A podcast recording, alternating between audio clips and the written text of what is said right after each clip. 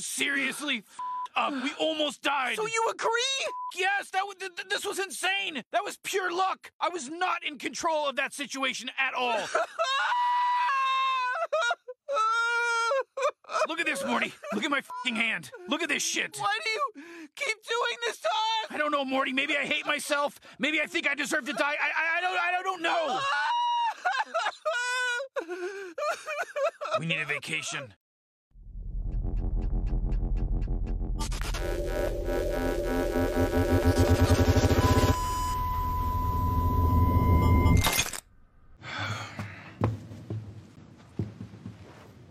So, what is it you guys want to talk about? 2020. A year whose story couldn't be told until now because it was still happening. Don't be filming this for one of those casual introductory shots, please. Shit's demeaning. If I leave my little helper down here, is that out, that's out of your box, is it? With unprecedented access to experts, politicos, monarchs, and average citizens. This is the definitive story of the most historic year in history. I'm ready.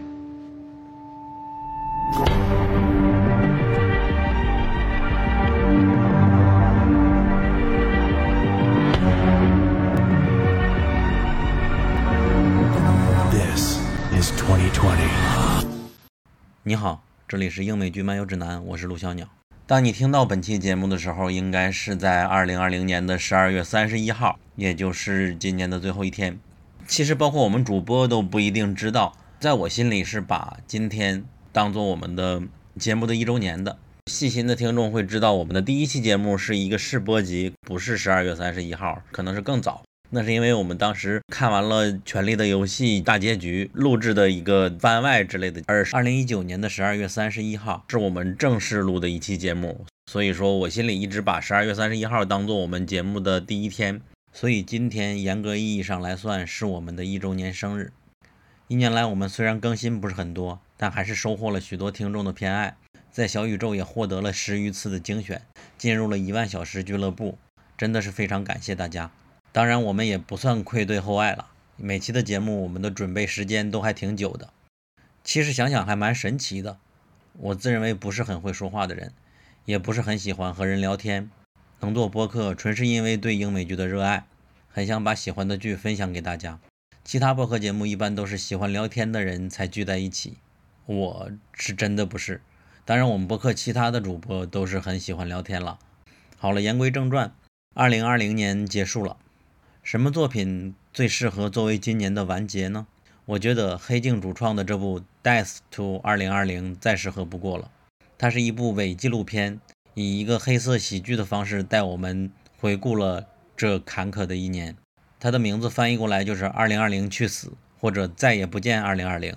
一提起黑镜，我们都知道它是一个二零一零年以后横空出世的神剧之一了。它的主创每次有新作品，我们都会第一时间来观看。如果是我们的老读者，应该能够有印象，它的第三季、第四季以及互动电影《潘达斯奈基》都是在年底播出的。我们都是用这部剧来进行跨年的，所以我们和极客联合组织过多个城市的线下跨年活动。最大的一次是潘达斯奈基，全国跨越二十二个城市，差不多两千名剧迷一起在大银幕下电影院里边度过。当年的最后几小时的一个活动，那对我来说真的是非常难忘的回忆了。相信许多听众也都记得。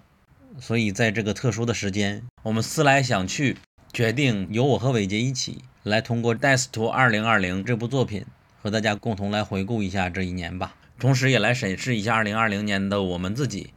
下面我们先进入正式的环节，就是介绍这部剧的一些资料。把话筒交给伟杰吧。大家好，我是伟杰。这部剧它是像刚刚小鸟有提到吗？它是黑镜的主创跟 Netflix 合作拍的一部讽刺伪纪录片。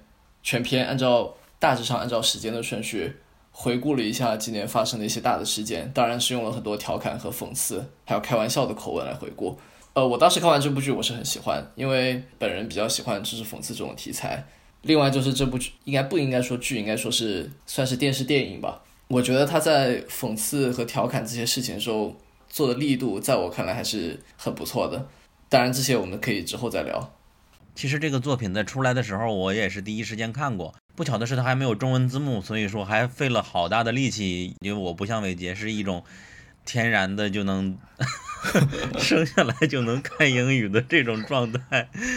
不过，因为当这个作品的预告公布出来的时候，就有朋友问我们要不要组织跨年的线下放映活动。幸好我们没有接，没有中文字幕还是很头疼的一件事情。播出来以后，我对它实际一方面是有喜欢的点，另一方面和预期还是差了很多。虽然说他说的是伪纪录片，我会以为哪怕它是伪纪录片，也会像洋葱新闻那样的一个有点架空。没想到它是一个像新闻类的点评，对于你来说是没有预期的差别的吧？呃，以我本身没有对它有一个预设的想法吧，所以我看到之后，我觉得还是挺喜欢，就不会有觉得。跟预期有个落差，它大概是类似于回顾历史那种纪录片的形式吧，就是把今年发生大大小小的事情简单介绍了一下，然后再用了一些虚拟评论家，就是剧里那些虚拟评论家的口吻评价了一下这些大大小小的事件。所以我当时看完，我就说，我觉得这部剧算是从英美视角出发，对今年最恰当的一个总结电影了。因为像今年我们都知道是多灾多难一年嘛，而且又充满很多政治上的 drama。我觉得对于这样的一个年份，也许就是用像这部电影一样，这种带着不屑、还有调侃和这种不羁的语调去回顾它，可能才是一个最好的方式。对我来说也是，我觉得这部作品是一个最适合把今年作为一个收尾的一个作品了。它确实从二零二零年出现的第一天，也就是这个剧的视角，它介绍的口吻就说那天是二零二零年的第一天，地球就好像一切都什么都没有发生一样，就好像和之前的地球的每一天是一样的。通过这个视角带我们回顾了地球所发生的一件件事，虽然说讲的是美国，但其实也牵动了全世界，包括也带我们中国的一些部分吧。确实，就是它其实涉及中国，包括亚洲视角比较小吧。如果它更多从亚洲视角出发，可能疫情就不会占那么大一个篇幅了。因为亚洲国家他们受疫情影响和恢复过来用的时间还是更短一些吧，就不会像电影里一样，一直到了年底的那个时间线还在不停的讲疫情。我不知道你是怎么想。这个可能是我作为亚洲这边的，一方面日本好像不适用吧？是不是日本也规模比你们欧美要小呢？但日本最近也关闭国境了。亚洲国家规模都比欧美要小吧？好的，接下来我们就正式来聊这部电影吧。首先，我们应该介绍这部电影的人物吧，就是他是试图帮我们展通过一些不同职位、不同领域的人物，对，来展示他们的视角里的这个世界是怎么开始变化的。要不然，伟杰就挨个介绍一下这些人物先。我印象里比较深的有这几个主要人物，像休格兰特，他演的是一个历史系教授嘛，带有一点隐藏的种族主义倾向。但是他也不是非常严重，没有到支持川普那种严重程度吧？难说啊，难说。然后 Phoebe 的演员 Lisa Kudrow，她演的是美国这边相当于保守派的这种发言人，但是她在剧里说是非官方发言人，其实她应该就是影射了美国保守派媒体还有阵营里面很大一部分持有这种想法的一些人吧。还有那个印度裔演员，我忘了他名字是什么，就是演硅谷大佬、科技巨头。对他的介绍就是 Power Broker 吧，就好像是权力背后的博弈的一个人似的。哦，OK。另外还有个演员演了英国女王，其他一些演员我说不出名字来，但有演科学家的嘛，就是研究疫情的。还有剧里说是 Soccer Mom，其实就是影射了美国中产阶级家庭里的女性。Soccer Mom 是黑镜主创经常合作的一个演员嘛。他曾经上过《摩登爱情》，也上过《黑镜》的第四季。还有一个演员，应该是《怪奇物语》里面 Steve 的演员，他演的是，就是剧里的介绍是 Gig Economy 网红，他相当于是 YouTuber，他会做很多网络上的内容，然后赚很多钱。哦，我才反应过来，那个网红原来是《怪奇物语》里边那个男主，我感觉是看起来挺眼熟的。还有就是英国一个普通人大妈，那个普通人的角色是出现第一个我的笑点的地方了，也不能算第一个吧，就是我印象深刻的笑点的地方了。就是当话外音介绍完所有的角色以后，最后一个介绍的是普通人嘛？普通人出场的第一句话就说：“这个会在 Quibi 上播吗？”当时我就笑了，这个就很明显反映这个普通人是无知的嘛，因为 Quibi 已经倒闭了。然后在导演介绍他是普通人的时候，说他是 human color。普通人说：“虽然说我不太了解性别议题，但是你这样是不是有歧视？”然后导演他说了一句：“你是世界上最普通的五个人之一。”然后普通人就很高兴，受夸了一样，好像自己是很特殊的，就说谢谢。通过这些人物的罗列，就可以看到他的视角是不一样的。好，下面我们就正式进入剧情。首先，他是把镜头调到地球外的，这个好像没有记错吧？对，就是说地球在照常自转。就是好像一切无事发生。同时，如果我们把镜头拉近的话，会发现澳大利亚那边是有发生大火的。是这个算是今年可能是确实最早的大新闻吧。但现在再想想，就很难相信是今年的事情，就感觉已经隔了很久很久。而且这个大火，我当时在看到新闻的时候，是通过一些十万加的号看到的，而且比较煽动他们那边很大的事情。对，规模是挺大。我当时也是。在社交媒体上有看到吗？在推特这边，然后有看到一些当地人拍的视频。所以回顾到今年年初，他就好像给我们展示了一下2020年1月1日，或者是2020年1月这个世界是什么样子。第一个视角就是澳大利亚大火，第二个视角就是年初的一个达沃斯会议，一些被主创成为假装关系气候变化的那些世界上重要的人，并且把瑞典的环保少女邀请去进行一番演讲。第三件事同时在发生的就是，川普在面对他的第四百零七个危机，也就是他的一个弹劾，他需要分散国民的注意力，所以他就袭击了伊朗的一个将军，但是被黑镜的主创称为他有可能导致世界第三次大战嘛。第四个同时在发生的事情就是英国那边了，因为主创本身也是英国人嘛，英国人每天都在为脱欧来倒数，新当选的鲍里斯被称为稻草人总理。以及英国女王每天也很无聊，希望见面的时候都需要加一句 Your Highness，就是尊称。女王还吐槽哈利王子他们夫妇想要退出王族，并且搬出美国。同时在发生的就是我们这边的东方，在武汉这座城市出现了疫情，当时大家还都什么都不知道呢。另外一件事就是西方这边正在举办奥斯卡，这里边就要引出我们的一个主要角色，就是塞缪尔·杰克逊嘛，他扮演的是一个媒体人吧。他把奥斯卡称为是高加索人的电影制片人，他就调侃奥斯卡就是给白人的奖项，然后他就继续点评了今年入围最佳影片的这些作品嘛，说婚姻故事是两个白人富人陷入了闷闷不乐的一个婚姻，说极速车王是白人的福特和法拉利之间的斗争，白人的车轮，说小妇人是四个四个什么来着？类似于就是那种眼中有特权中产阶级白人妇女的形象嘛。奥斯卡是一月份一月初吗？奥斯卡是二月，你好一下，已经说到二月份的事情了。因为他一开始就是给一个好像蒙太奇一样的镜头一样，他把不同地方都挨个罗列一遍，这就是地球最初的样子，包括奥斯卡。对他这里就相当于是回顾了一下一月份到二月初发生的很多国际大事，而且你会注意到，除了疫情之外，其他都是看起来是一个常规的世界里会发生的事情。所以这实际上应该说是导演。他就是故意展现出一系列疫情前我们会看到的一些事情，但是其中埋了疫情这个种子，然后后面就会看到疫情这个新闻开始变得越来越大，最后占据越来越多篇幅。这两个月欧美应该是完全没有意识到意识到疫情的吧？对，就当时像我们其实一月份看到新闻，知道在中国那边开始传疫情嘛，就我记得当时我父母还正好过年的时候来拜访我们。当时我们还没有想到会这么快传到这边，只是知道有可能会传过来。但是美国你知道的，就现任政府当时就一直想要，就是说把他说的没有那么严重，叫大家不要担心，就完全是忽视了这个疫情可能的传播。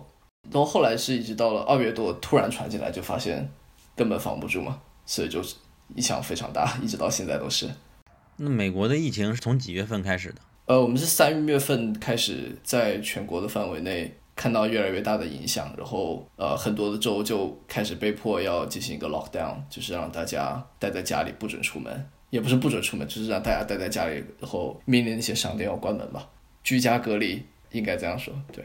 它最终导致了 lockdown 这个词成被讽刺为是美国自漫威以来最富有的一个商标嘛？对，就成功的一个全球连锁。然后同时，这个剧里边还有另外一条线，就是美国大选的线嘛，就是川普面临的弹劾审判，算是美国大选的一个前奏吗？对，算是吧，就是因为他肯定是很大程度上影响到了他的选情。弹劾其实是去年年底的事情，但这里面把它放到年初，可能是因为到年初整个流程正式结束嘛，就应该是到了整个年初的时候，参议院那边正式得出结果，就是给他投票投出了一个无罪，所以就看到电影里面他很开心的拿着报纸炫耀自己无罪的结果。这里边回到了川普，他被弹劾的一个具体的原因是什么来着？这应该是一九年的时候，当时他跟乌克兰总统在打电话的时候，他就向乌克兰总统施压，他压住了美国应该要给乌克兰的军事援助，以此来为筹码，想要逼迫乌克兰那边发起对拜登还有他的儿子 Hunter Biden 的调查。他当时是他治下应该是有工作人员，就发现这个事情觉得很不对劲，所以就吹哨了，whistleblow 给了外界，然后引起了国会的关注。然后后来国会就要求白宫那边要发布他们通话记录，然后通话记录原文发出来以后，大家发现他确实是说了这么一句话，就是对对方施压要调查拜登。那这个就相当于他用了自己总统的公权力来打压自己的竞争对手，所以这个在很多人看来就是一个违反了法律的行为。这也是为什么引起了民主党控制的众议院发起了这个弹劾的审判。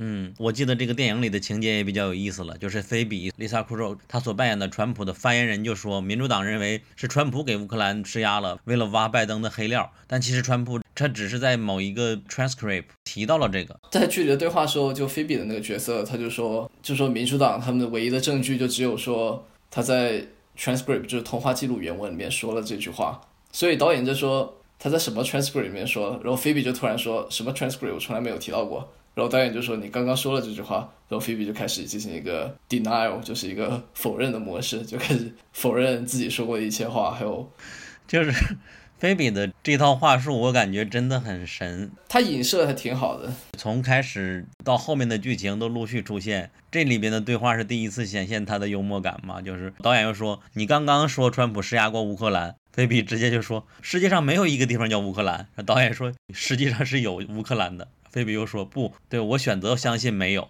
是啊，他这个就是影射川普政府，他们很多时候在新闻发布会上面对外公布这些论调嘛，就经常是前后矛盾，还有就是否认事实，还有就是编造谎言，发布一些假信息。所以我觉得，我当时看到这个，觉得他调侃还是挺好的，模仿的很像。而且菲比本身就是一个这样性格，就按他老友记的人设就是这样性格的嘛。所以说，当他说出 "I choose to believe there's not"，真的很好笑。那另外一条时间线就是美国的大选线嘛，民主党正在决定谁来参选大选，其中两个比较重要的候选人，一个就是被称为无政府老大爷的桑德斯，另外一个就是拜登嘛。所以我说这个电影它其实主要从英美视角出发，从这里就可以看得出来。但当然，确实大选是今年占据了很大报道篇幅的一个国际新闻嘛。然后你刚刚提到民主党初选这个流程嘛，所以一边就是 Sanders，他是一六年的时候就在民主党内比较受流行的一个进步主义阵营的候选人，所以在今年一开始他的呼声也算比较高了。但除了他以外，还有像呃参议员 Warren，还有像拜登，当然另外还有很多很多像哈里斯，包括我比较喜欢的 Booty Judge。今年民主党，我记得一度宣布要参选候选人，可能到了二三十个，其中也包括了我们知道的彭博新闻网的创始人嘛，也就是以前纽约市长富翁 Bloomberg。这里边就引入了一个概念嘛，就是极化这个概念，也就是这里边的教授来提的。他说，极化是我们这个时代的一个主要的问题，全世界都一样，不只是美国，无论是川普还是在脱欧，无论是科学领域还是性别领域，观点不同的两派不再可能。Agree to disagree，就是不可能是保持分歧，就是和平相处了。他们甚至都不认为对方的不同意见是情有可原的。这也是最近常在讨论的一个吧，就是政治极化和观点极化的一个事情。还有就是将对手视为敌人的这个倾向。尤其最近想到杨笠的事情，我们国内的极化也更加的明显和严重了。然后教授这边还有一个比较好笑的点，就是说现在真是一个非常的时刻，眼看着 White Walker 就要穿越长城了。所以说，这个教授他本身是一个历史学的教授，他每次引用的历史往往都是小说里面的一个历史 （fiction history）。对他有两个地方是这样用了吧？一个是这里就是用了一个《权力游戏》里面的虚构情节，还有后面他用了一个《星战》的一个虚构情节嘛，在《绝地归来》那部电影的剧情。他还说自己亲眼看到了《绝地归来》的那个场景。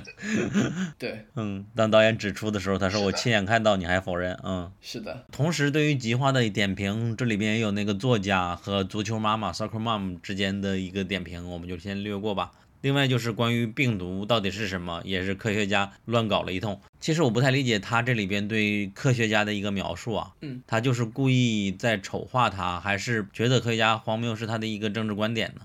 因为年初的时候，汤姆汉克斯得了新冠，而汤姆汉克斯是一个偶像，是一个 icon。这个科学家说，所以说病毒是可以传给 i 抗的，也就是上帝也有可能感染病毒的。所以说，这个宇宙就会很大麻烦了。我不太理解什么意思。他在这里，科学家就只是从相当于就是用一个旁观的视角讲欧美这边是怎么样对这个疫情一起关注吧，倒不是说他要讽刺这个科学家，或者说讽刺科学家形象之类的。他就只是想从一个旁观视角调侃说，欧美的民众一开始都对疫情不以为然，然后一直是到了有名人开始得到了感染，他们才真的发现好像是一个比较严重的事情嘛。然后至于后面说有可能感染上帝，那就当然就是调侃欧美这边因为宗教信仰的原因嘛。就一定觉得啊，如果上帝能被感染，那就真的是一件很大件的事情了。但你不用太认真去看这个，他这都只是一个没品的调侃。那所以说，你们那边开始重视起来病毒，是因为明星感染是吧？当然，最直接原因是到了二月多，因为旅游嘛，国际旅游在境内出现越来越多病例，那个是最直接的原因。但是最开始确实汤姆汉克斯感染是他的这个新闻，当时还是引起了挺大轰动的，可能是让很多民众意识到这个疫情可能比自己想象的更严重。哦，接下来的结果就是华尔街，是华尔街那边开始出现了一个卖空嘛，就大家开始疯狂抛售股票，超市也都被抢光。对，就有很多恐慌性购买。是中国难道当时没有吗？中国应该也有吧？这些现象在中国应该是很早就发现了吧，就出现了。当时我们这里确实大概疫情最开始一到两个月的时间吧，就是在超市里面很多必需用品就很难买到，比如说像厕纸啊、厨房用纸啊，还有消毒液、消毒湿巾，这些都是超市好不容易进一个货，然后都要限购，就是每一户人只能买一箱这样子。我记得很清楚，当时。应该是二月下旬，我正好出差去周围一个城市，然后当时我们这边开始出来越来越多病例，当时我老婆就说，在我们住的城市，他开始找不到消毒湿巾可以买嘛，所以我当时出差的时候，我还趁一天晚上下班跑去到我出差那个城市的超市去找了一下消毒湿巾，买了个三盒带了回去，结果那三盒就一直我们就一直用了两三个月，因为在那两三个月之内，我们确实在超市里都一直没有办法买到湿巾。哇。通过这个视角，就开始引入了欧洲各国的一些疫情的情况嘛，比如说意大利封城，这是我比较印象深刻的，因为就展现了意大利人的艺术才华嘛，他们在阳台演奏乐器嘛，他可以联想到我们这边武汉那边。对，那段视频我也看过，可能确实传播范围特别广。然后这里面还有一个调侃，就是英国那边，因为我们已经脱欧了，所以说可以忽略这个警告。鲍里斯还决定要群体免疫。是，所以这边就有人说，英国就像是欧洲的美国一样嘛，在对待疫情的态度上。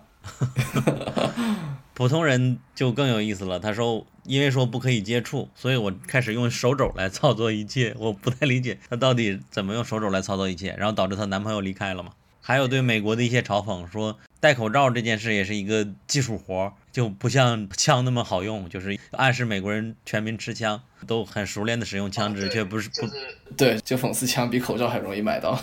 嗯，英国那边也是正在英国那边开始宣扬群体免疫的时候，鲍里斯就感染了嘛。对我都已经不记得是那么早感染了，但他可能确实是全球第一个感染新冠的政府首脑吧。嗯。应该不是他宣布完群体免疫马上就感染的，应该有一段时间。好，好像是，反正确实是挺早的，但是觉得很讽刺嘛。当然，后来川普那件事也是一样讽刺。嗯，当然，所有的荒谬还都比不上川普对病毒的一个态度吧，他就完全不当真，甚至他还在媒体上说过，如果你忽略他，他就会 go away，就像你的妻子一样。是他在对待疫情的态度上，确实应该是全世界政府领导人最大胆的吧。他除了是忽略他以外，他还是很积极的散布假消息的一方。在这个电影里，后来有调侃到，他鼓励民众往体内注射消毒剂，可以杀毒，这个是他真的说过的。而且后来真的也有美国民众听信了，然后这样尝试了，结果就被送去医院了。还有包括他开始散布一些假消息，说疫情啊其实没这么严重啊，都是民主党为了要打倒我。散布的这些阴谋论，你们相不相信？过了十月三号，疫情就会自动消失？这些话他都是说过的。所以他确实做的比很多其他对待疫情没有那么认真严肃的领导人还要更进一步，我只能这么说。嗯，然后这时候菲比就再次出场了嘛。菲比说：“川普没有说病毒会自己 go away 吧？是你们伪造的。”然后导演就给菲比放了一个他说的话的原话嘛，就放了一个录音，对吧？是，这也是常规，就是影射川普他们政府新闻发言人在新闻发布会上的表现。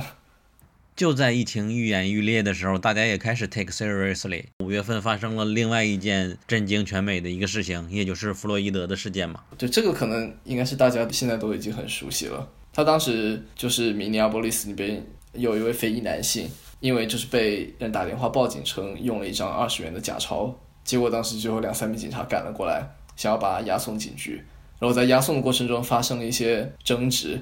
结果有一个警察就把他按倒在地上，然后用膝盖压在了他的脖子上嘛。他当时就跟警察抱怨，就说他就呼吸不了，但是警察也没有听。结果他后来就真的窒息死亡。所以这个我们也看到，后来就直接引发了可以说在美国乃至全球很多其他国家非常大规模的 BLM 的游行。而且这个事件在很大程度上也影响了在今年美国大选里面很多选民他们的投票热情吧。所以今年我们看到美国大选投票率打破了过去一百年的历史记录，我觉得跟这个事件也是有一定关系的。嗯，我想我们普通人是很难想象到，作为一个黑人，他在看到这个新闻有多愤怒的。就塞缪尔他说，虽然说我没有预料到，但是我其实一直都知道黑人在美国的受的待遇是这样的。然后他甚至还说，I prefer the virus to。如果让我在病毒和警察之间选，我宁愿选择病毒而不是警察。不要误解我，我的意思是，起码病毒不会装作自己是来 help，是来帮忙的。你警察会装作来帮我忙，但实际上你要杀死我。嗯，如果这种话在我们国内看来，你这也太偏激了吧？但实际上这个就是非常 make point 嘛。嗯，对，因为就因为确实在美国，暴力执法是已经存在很长时间了嘛。比如像很早以前，火线就已经描述过很多次。然后到了这几年，一部分原因像 Samuel Jackson 的人物有提到，是因为大家都有手机，都会随时录像发到网上，所以越来越多人可以看得到，所以才引起了更多的关注。但其实它是一直都存在的。在这个事情发生之后，电影中就引入了那个叫 Soccer Mom 她的一个视角嘛，一个很典型的白人中产阶级的家庭主妇女性，她同时带有很严重的种族主义倾向。她眼中是如何看待这些事情的？她会觉得 BLM 是一个暴乱，同时还觉得自己眼光很独到，能看出哪一个黑人有问题。啊，对，她就属于那种对有色人种有刻板印象，但是自己还不自知的那种呃中产阶级白人女性吧。其实这是我对这个电影的看法，就是他对这个角色的塑造，包括他一开场就说川普名字叫什么猪川普，Experimental Pigman。我在想，这种片子是不是共和党人是不是不会看的？你觉得立场也太偏激了吗？我不觉得是偏激，我只是说他表达的方式，你要骂他，你也让他看进来的意思。可以这么说吧，就这部电影，它确实立场非常鲜明，我觉得这也是导致他在 IMDB 上分比较一般的原因之一。是，但问题是，他不这样做的话，你想他怎么做呢？因为这部电影它的使命就是进行一个政治讽刺和调侃，对吧？它总要塑造一些比较容易。让主创进行发挥的形象，然后挑一些比较容易选中的目标，也是吧。然后这个剧情里边就引入了一个关于 BLM 的一个诡辩嘛，经典的逻辑，通过我们历史教授的口中来说的嘛。这个教授说：“I prefer to say all lives matter。”是很著名的诡辩，甚至在中文的网络上，我好像都有看到有人在争论吧，我没有记错的话。其实就是当时 BLM 运动爆发以后，有些人就会说。这怎么能说 Black Lives Matter？应该是说 All Lives Matter。所以在这个电影里，教授和导演两个人的对话，就是我们在现实生活里社交网络上很典型的看到关于这个话题的两方的观点吧。就支持 BLM 的会说，BLM 本身也没有说他们支持的是黑人的生命要比其他种族生命更重要。他只是说黑人的生命很重要，但是支持 All Lives Matter 那边就会说，你 BLM 就是想说黑人的生命比其他种族生命更重要，我才不管这个。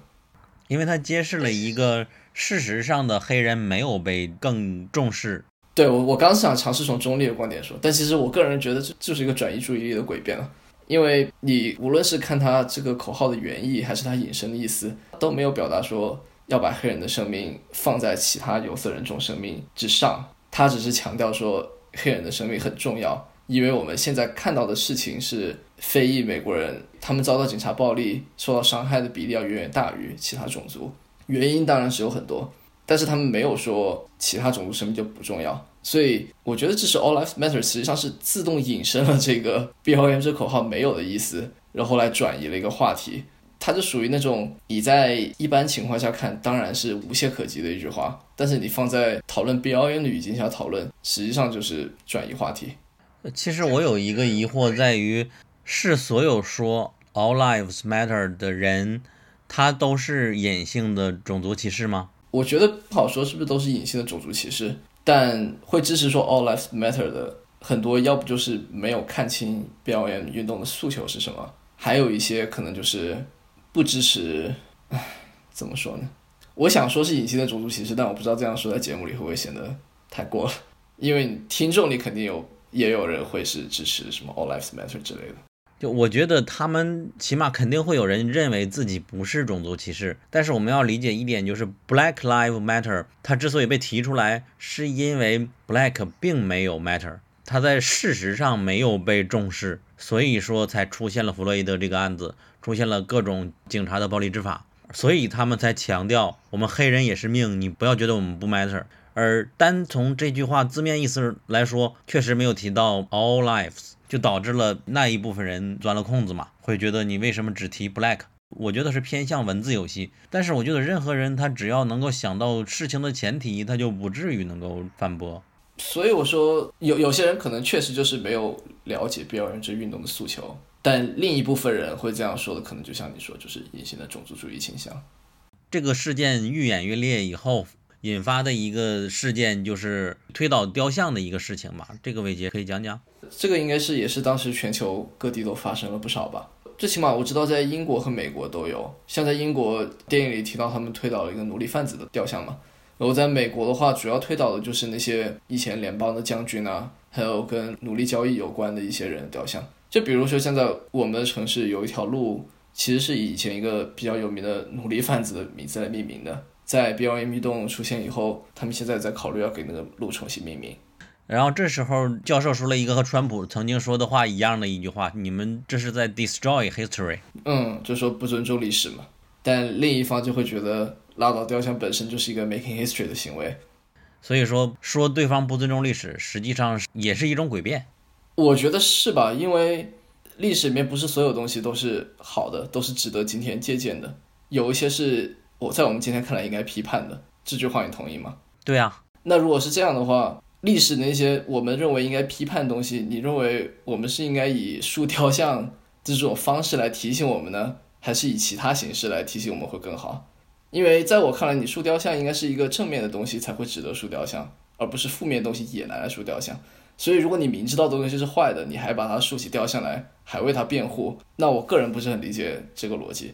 还有一个就是对于就美国的情况而言，我觉得很多人要意识到的是，今天在美国的很多邦联人物的雕像，并不是很早以前就有的，他们很多其实在二战之后才在南方和其他地方树立起来的，所以其实他们历史并没有那么悠久。如果你说尊重历史，那你为什么不问在内战结束到二战结束以前那么长时间，为什么没有人想着要说他们雕像？为什么到了二战结束以后，大规模兴起了这个浪潮？所以这些雕像本身也不是说历史特别悠久的一个建筑，这个我觉得也是要搞清楚的。嗯，所以当教授说你们在 destroy history 的时候，导演说如果说他是 making history 呢，这个也是比较有力的一个反驳吧。算是吧。但当然，塑雕像在美国还有另一个争议，你也应该看到过嘛？就因为美国比较特殊，他的国父很多本身都是有参与到拥有奴隶的这个行列里面，包括像华盛顿、杰弗逊，他们都是大奴隶主。所以在美国国内就会有些人担心，如果你一直把这种推倒雕像的行为延续下去，那到什么地方才是一个尽头？到最后你是不是要把国父的这些雕像和他们都给 cancel 掉？这也是当时反对这些行为的一些人的一个担忧。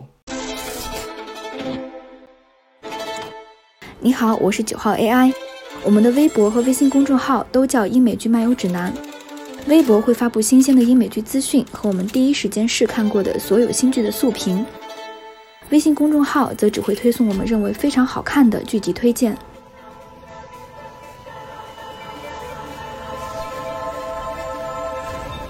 另外，我们还有播客听众群，入口可以在公众号后台回复 e i c c a s t 获取。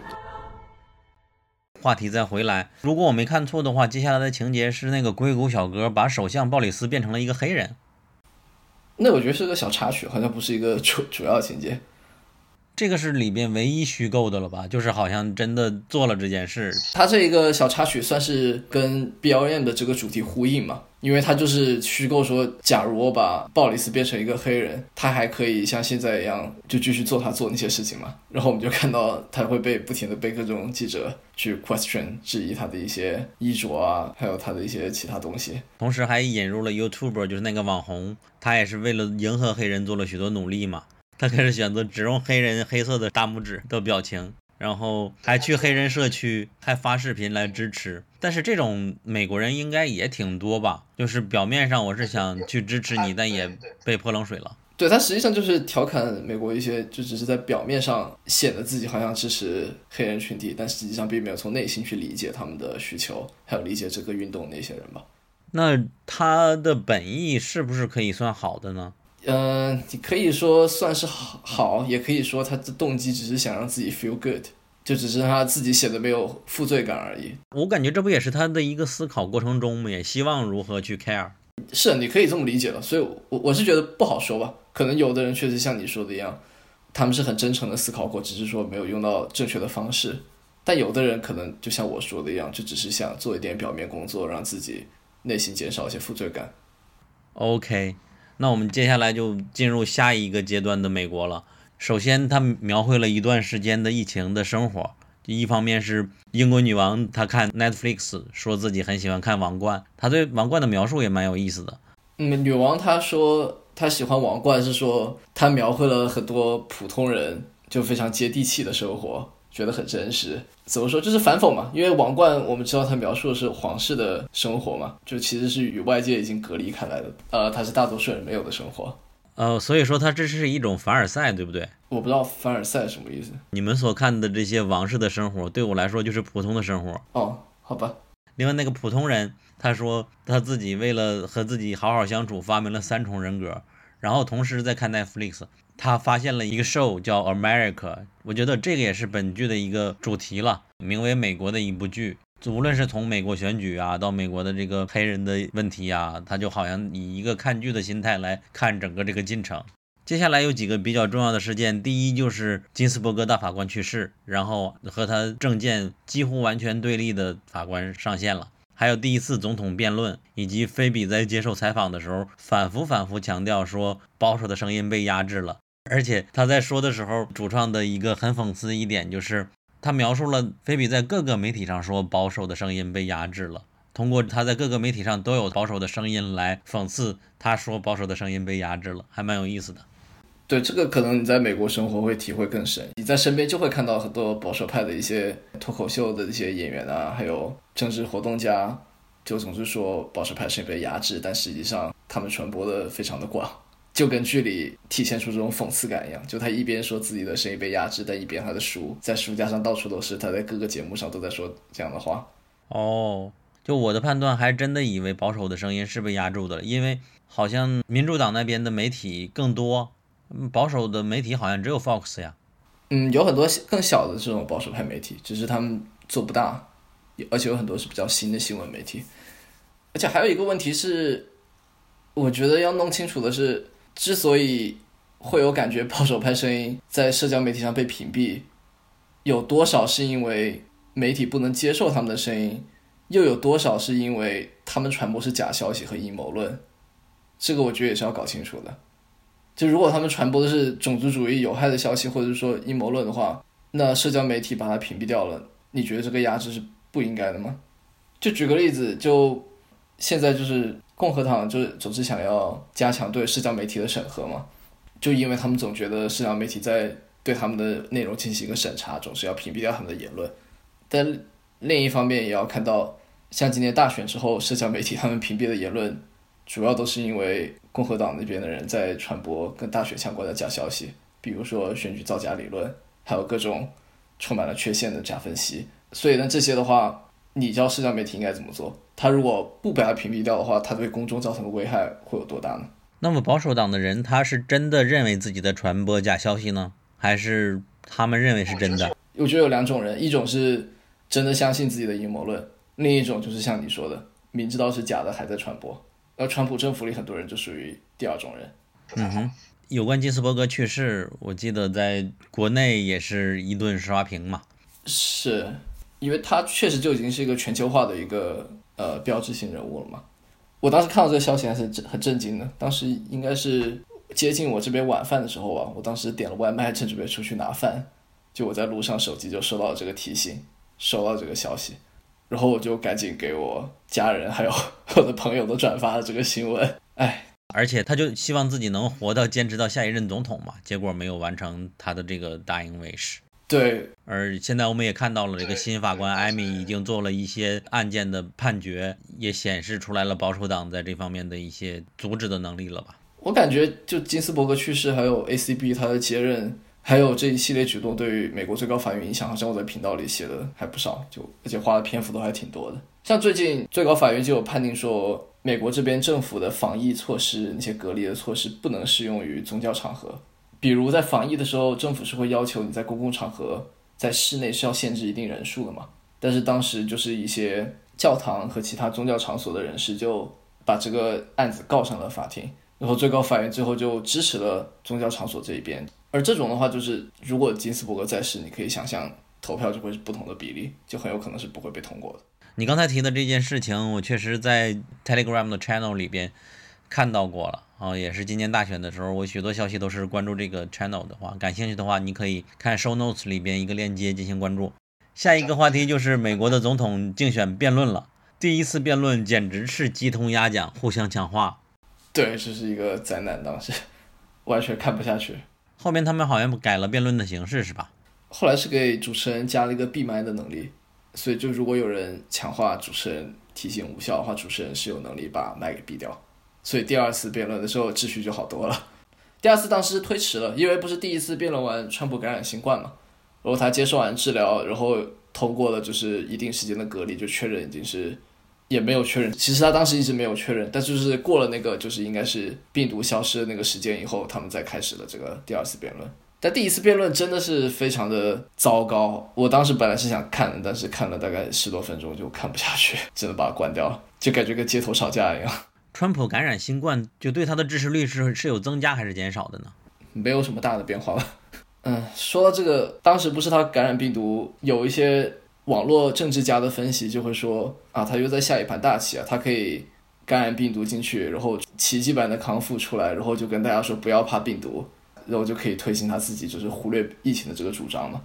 但实际上我们看到，他确实是被治好了，但是他被治好是因为他被送去了军方最好的医院，有一个专门的医疗团队全天候给他治疗，而且他接受了最新型的实验性药物和抗病毒药物，所以他才治好了。但问题是有多少普通人可以有这样的条件？所以他实际上是没有办法像很多网络政治家分析的一样，用那样的方法，用一个类似的抗疫奇迹来推行自己的这种忽略疫情的这个政治主张。然后这里边有两个比较有意思的点，就是第一就是菲比在接受采访。在质疑川普很少戴口罩的时候，菲比说：“你是在指责他的打扮吗？还是说你是对受害者进行指责吗？”这种话术真的是一套一套的。对他这影射挺有意思，对我觉得是很好调侃。还有就是里面好像还有一个评论家提到一句说，当时川普感染新冠的时候，大概是全美国最团结的时候，因为无论你是支持哪个党派，你都在祈祷，只不过是为了不同的结果祈祷。然后川普复出之后，普通人的吐槽也很有意思。他首先摘下了口罩。证明他不是用美女来伪装的，然后他又竖起了两个大拇指，证明自己的大拇指还能用，谢天谢地。然后他对直升机敬礼，虽然直升机也看不见。然后他站在二楼上向下打招呼，那种场景就让我感觉是美国这部剧的最后一个镜头。接下来的事件就是大选临近了，拜登的儿子的邮件泄露。嗯，拜登儿子泄露，后来不也是莫须有的指控吗？嗯，对啊，菲比的演员不是吐槽说，为什么主流媒体从来不关注这个新闻？但其实当时的情况是，因为主流媒体找不到足够的证据来支持这个新闻。当时《New York Post》发出的新闻只有一个截图作为一个证据，甚至没有发出就是整个原文件。而且当时发出文件的 Rudy Giuliani 就是川普的律师，他是拒绝给很多主流媒体提供文件。所以主流媒体既然拿不到证据，他们当然是不敢随便爆出来。再加上那个截图，网上有很多人指出是有造假的痕迹嘛，所以这个事情最后就不了了之，就这样过去了。好的，下面就正式进入选举的这个阶段了。首先，直接就抛出了一个判断嘛，就是因为川普的支持者是喜欢直接投票的，因为他们不相信病毒，不害怕病毒和法西斯。对，还有一个原因是因为川普本人一直在把邮寄选票妖魔化，所以就很大程度上抑制了他自己支持者去进行邮寄选票。啊靠，中文好烂，都不知道怎么说。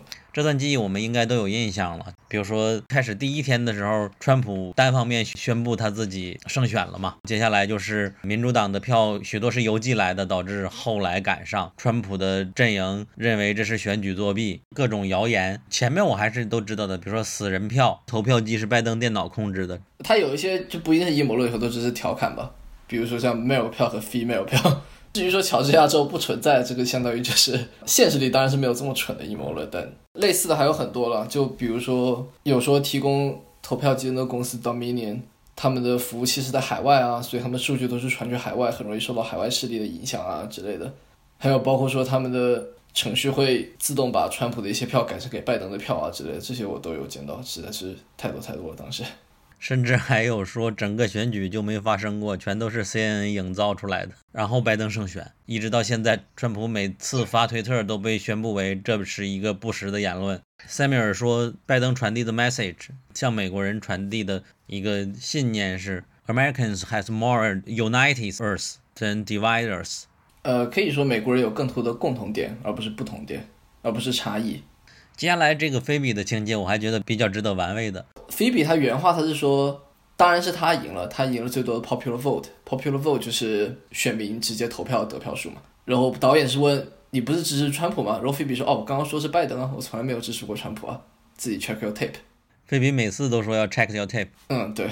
然后导演说你是川普这个 campaign 这个阵营里的。菲比说那谁是川普？我当时就一懵。他就是调侃那种川普阵营里否认事实的这种倾向。他从最开始就否认乌克兰的存在，然后当乌克兰有利于自己一方的时候，又承认乌克兰存在了。这边又开始否认谁是川普，连川普都不认识了。同时他眼含热泪，我感觉这是一种暗示他是一个完全两边倒、见利忘义的一个政治家吗？一边是讽刺，就是川普败选以后，就是支持他的人就做鸟兽散呗，就墙头草吧。就开始远离他，一边是讽刺这个，另一方面就还是讽刺，就是那些政治领域里边那些否认事实的这些人吧。因为我觉得我一直在说否认事实，可能你感受不是很深，但如果就在美国这里，你每天看这些新闻，看很多政客说的话，他们就是在这样做的，所以就会觉得调侃和影射的非常非常贴切。我觉得这也是可能我和你观感不一样的原因之一吧，因为他挺多东西。可能确实就是，如果是生活在中国，你也就不会有感受到这种情况。因为我们也都知道，这个剧到现在都没有中文字幕，我们很怀疑是他一直到最后一刻都在剪辑，然后交稿交给了 Netflix 让他上传。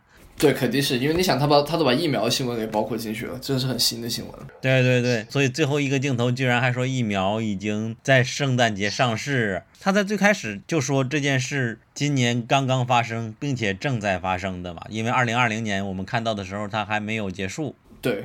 所以说，他暗示他的纪录片也不止于这短短的一百多分钟，他收尾还是蛮不黑镜的吧？不一样，我觉得你期待真的有问题。我一开始就没有要把它跟黑镜对标，他的收尾还是充满希望的吧？嗯，是充满希望吗？结尾他让每一个里边的角色都重复同一句话，他们念的话还是带有很多腹黑的呀，就是在做一些不好的预测嘛。比如第一句是说，No one could have foreseen what the vaccine could do to us，他就是暗示。疫苗会造成一些不好的结果嘛？就你会说这句话呢？就是意思说疫苗很可能有很大的副作用，或者导致我们人类发生了能力变异啊。所以他后面提出了一句说我们会如何拥有我们新的能力？感觉他就是在歪歪说疫苗会让我们人类突变获得超能力这种感觉。原来这种用 new power 说的是新的能力啊？是啊，我是这样理解的，这是一个腹黑的。我还以为是民主党当选了，然后不是了。想啥呢？他后面，然后他说，and that was when President Harris，他就是暗示拜登在二一年就会去世嘛，然后哈里斯会继任，然后 unveil her real agenda，就是说他自己背后一些真正的主张，他的时候才会公布出来，所以都还挺腹黑的。也所以不算完全积极。我觉得积极是他们自己每个人说自己学到了什么那一段还挺还挺幽默，就带一点点英式，但是带一点比较轻松的那种感觉。他积极的还是想鼓励看到这个作品的人能够就为世界更好一点来付出一些什么吧，就是说你要相信，你要去表达，你要做什么这种感觉的一个营造，有一点吧，就带着玩笑的积极。那整个这二零二零年对你本人，你学到了什么？你最大的感受是什么？嗯，最大的感受就开始录播课了。对我来说，去年的一个收获是因为和悠悠比较熟悉，然后悠悠写了一些比较不错的文章，导致我们公众号算是稍微正规了一点。然后今年因为你的加入，也是就是每年我都遇到一个新人，有幸遇到你们，导致我们有很好的变化，是这样子的。感谢。二零年还有一个比较重要，就是永久性的改变很多人的生活吧。比如像在美国这边，越来越多公司。就包括我在的公司都开始宣布新的政策嘛，就允许员工要不就是以后可以永久在家办公，要不就是可以大部分时候永久在家办公。就比如我来说，我以后很有可能待在家里办公时间就会比以前要多很多。就相当于疫情真的是把我整个职业生涯 给永久性的改变了，在一定程度上。嗯，这个剧这个电影聊下来就感觉它是像一个和我们聊天的感觉。不过这个在结尾的时候也确实。他跟所有的那些演员和塞尔米尔·杰克逊说，和休格兰特说，来年我们再搞这个续集，你要不要参与嘛？好像他是想每年都要做一次了。我也不知道他是认真说的还是开玩笑的。他这个创作，你觉得应该是什么时候开始的呢？也就两个月。嗯，可能是，可能两三个月前吧。因为我们最开始听到消息是通过休格兰特他在接受采访的时候说，最近接手了一个这个项目嘛。对的。对对。也就两三个月的样子，所以他就一直在改。我们总结点什么吧。二零二零年确实是一个多灾多难的一年，然后同时也是我们看了很多剧的一年。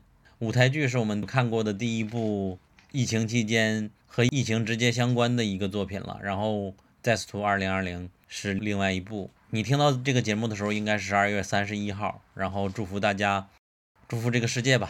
我也不知道祝福大家什么了。嗯，你说吧。啊！祝大家新年快乐！希望新的一年顺顺利利。希望无论是从真实世界的角度，还是通过美剧、英美剧的角度，都能越来越好吧。新的一年，我们一起追剧呗。好的，那先这样了，辛苦了，我先去睡觉，你赶快吃早餐吧。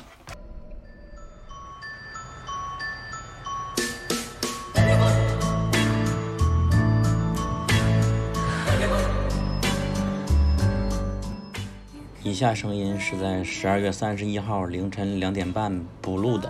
这时候我终于把之前我和伟杰的音频剪辑完成，还没有做后期。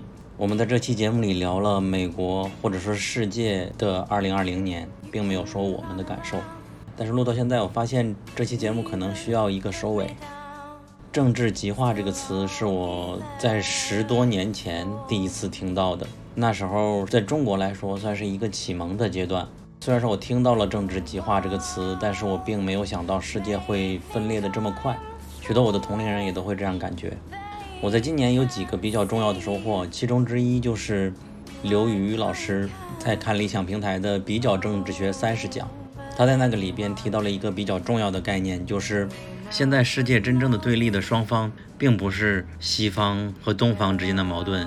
也不是美国与中国之间的一个僵持，或者是贸易战，也不是美国和伊斯兰和中东那边的矛盾，而是各个国家内、各个区域内，换句话叫说，各个文明圈、各国内部的一个文化内战。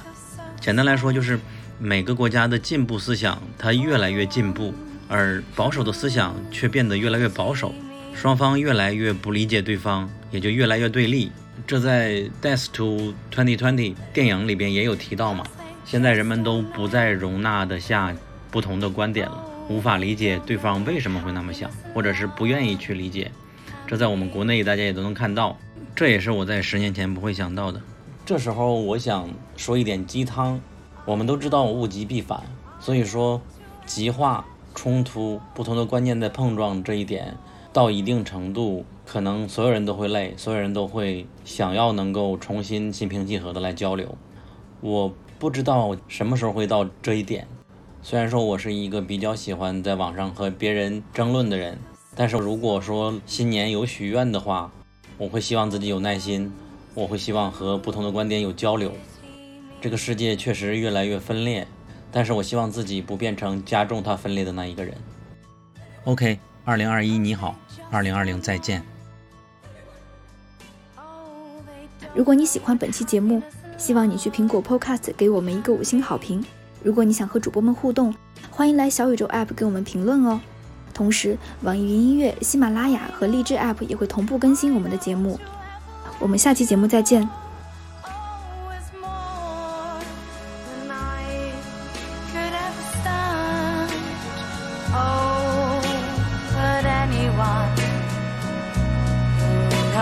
more